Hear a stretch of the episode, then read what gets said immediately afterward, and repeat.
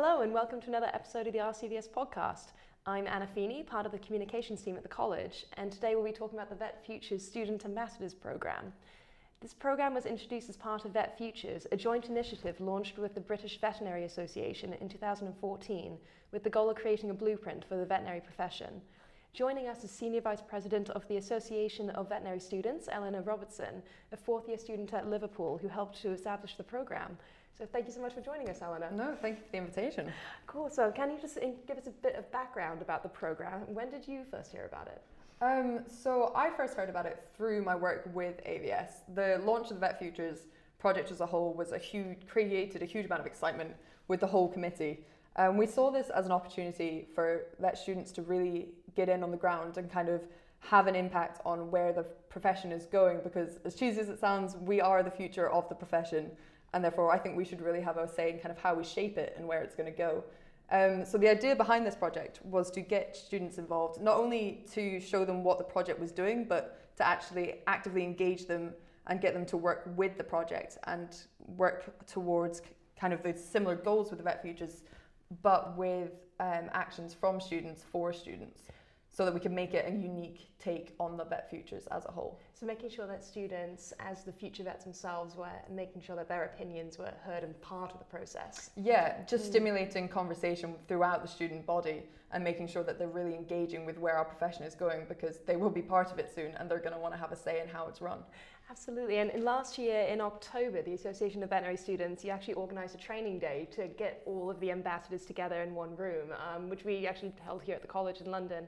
Um, so you had, I believe, two ambassadors from each of the veterinary universities in the UK and Ireland. Um, so once you were all together actually in the same room, where did you go from there? How do you decide what are the main focuses? Yeah, that was a lot of fun. Thank you so much for having us that day. Um, it was so great to get everyone in one room. There were so many ideas flying around all over the place. Like you say, it was hard to narrow down where we were going to focus. Um, everyone had their own passions and had their own ideas, and that was really what we were looking for. That's why we decided to open up applications um, to new people throughout the vet school. We didn't just take people from the AVS committee because we wanted to open the floor, get new ideas in, and kind of involve as many people as we could. Um, so the reason, the, the way, sorry, that we got our key issues chosen were we asked people what they thought this project should be doing. We didn't give them the projects, we asked them what they thought the impact they could have on this project could be, where their passions lies, what they wanted to achieve. And then from there, we got people to kind of form alliances with each other, see who, what teams had the same outlook and where they wanted to go, and then kind of very organically, we ended up with five projects. Um, it worked amazingly. I was very impressed. It's really interesting. You're yeah. saying that it's a, there was very clear focuses and kind of teams, as you say it, already yeah. established. I think there was a there was an appreciation for all of them from different people, but everyone definitely had a focus and a passion that that's the reason that they came to join our team, um, and that was really great to see. It was very encouraging.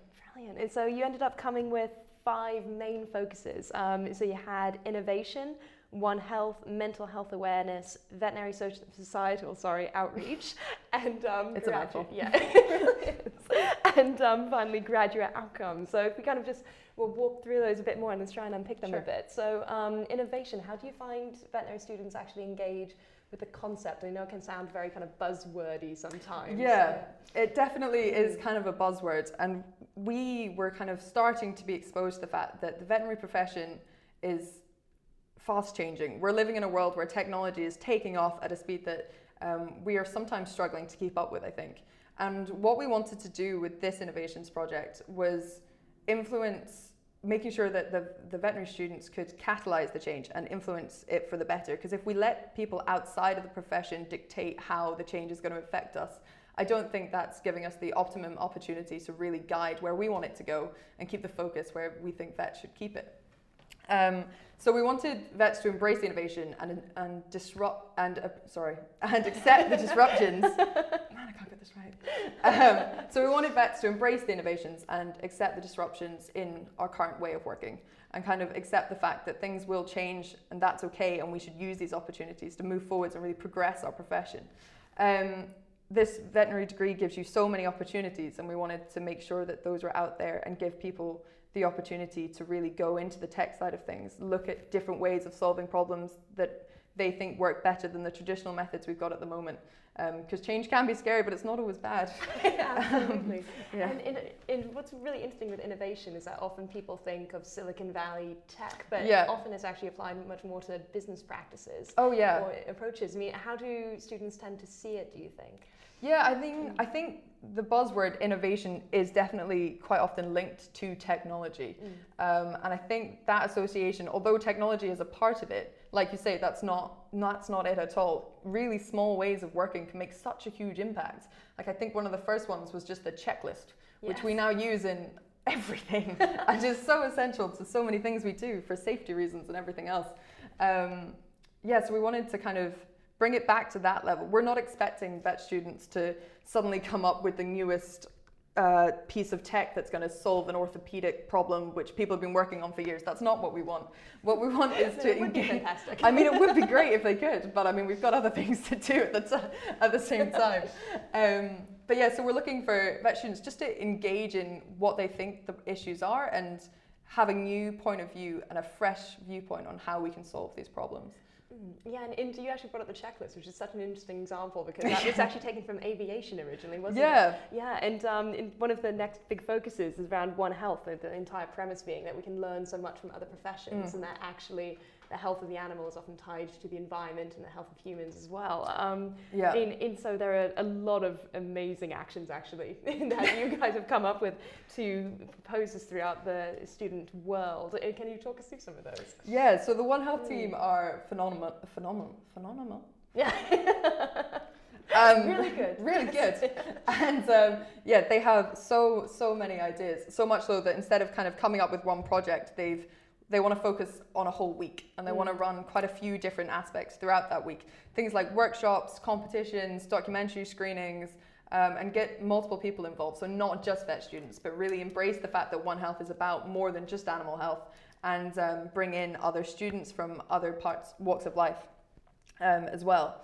So, they're yeah they're overflowing with ideas. I don't know where to start. Yeah. yeah. I mean, one that I found really interesting is the idea of actually inviting people from in, medical backgrounds actually to come and have special workshops. Yeah. Something like that. I mean, do you find there's often much interaction between the vet students and in the medical students as it is, or would that take a bit more active? involvement? I think there's been some great work, especially in the last few years. There's quite a few One Health societies now at universities, mm. um, and they're doing some amazing jobs. We held a One Health symposium in Edinburgh uh, a couple of years ago, and that was really well received. From it was run from the veterinary side of things, so yes, mm, I think the majority were vet students who attended, but there was a great appreciation from the vet's point of view, and we did have medics coming in and dentists coming in, kind of all of the health professionals working together and this kind of thing, and it was great. And I think the appreciation of the societal dynamics and the cultural norms that really add into everything we do has started to be appreciated more. Um, and I think that's what they wanted to kind of promote through the discussion is that these One Health themes underlie everything we do. It's not just something else to kind of touch on as a separate subject. It really is intertwined into everything we do. Yeah, and it's really interesting to see actually how vets and the other medical professionals are working in so many other areas. Like there's this um, uh, Mind Matters initiative mm. has actually been running this And Me campaign, which is talking about how mental health actually affects so many um, in medical professions in the same way. Um, yeah. So it, when it comes to the mental health awareness, which is another one of these focuses, you know, how do you kind of begin to understand when the mental health issues might arise and what are the main issues that veterinary students are facing? How do you kind of approach that? I think from our point of view, we're not professionals in the mental health side of things and we're not looking to be the the kind of the go-to safety net side of things. There's so many different organizations that do that so well like vetlife for example. Um, so avs are working with vetlife to hopefully get a student focused side of that which i think will be incredible. But from the vet futures point of view we're just looking to raise awareness of these uh, concerns and hopefully not leave it as late as kind of the first aid side of things. We want what we want to do is build I hesitate using the term resilience because it's used so often, mm. but um, kind of build awareness and a sense of community within the vet schools and create that support before that we have to enter into mental health concerns. We're not really, con- we don't want to deal with concerns, we want to deal with the community and building that within the vet schools at the moment because that's where I think the vet futures can really make a difference. And there's a few projects that have been doing that really well. Um, so based from a peer support one actually that was run at Liverpool. We now have a vet confessionals board in our common room. And what people do with this is anonymously they can post comments and thoughts and confessions, and some of these are hilarious.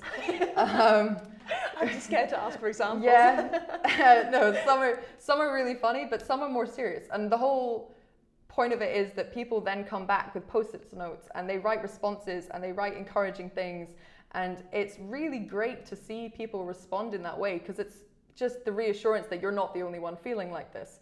And I think that has really built a feeling of community within our um, vet school and that's something that I think we can build upon, and I think uh, this project will do that too.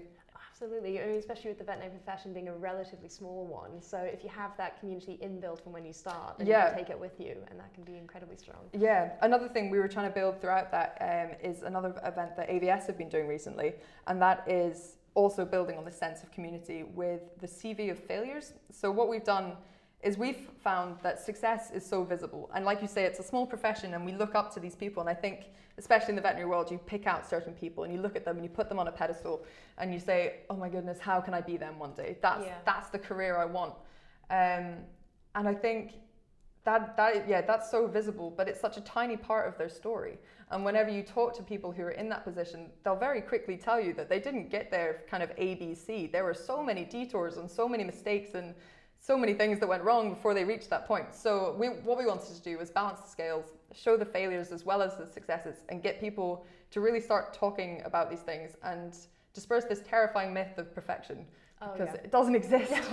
and um, yeah, it, it's really comforting to hear that no matter where you are in your career, people still have the same thought process, the same niggling doubts, the same fear of failure, and all of this kind of thing, and the fact that it's completely normal and everyone feels uncomfortable in certain situations and it's just yeah really feeling together in that is something we really want to build upon and i think has been great yeah it, it's interesting because as veterinary students a large part of your job when you graduate will be to interact with the public so it's almost having to act like the most competent and yeah most very true very true and so it's a bit daunting as a student being yeah one day Exactly. So I imagine that being very easily transferred into every other area of your life. You know, you put on the "I am the competent, I know yeah. everything," and then yeah, and it's such a mask because we all yes. know that's not true.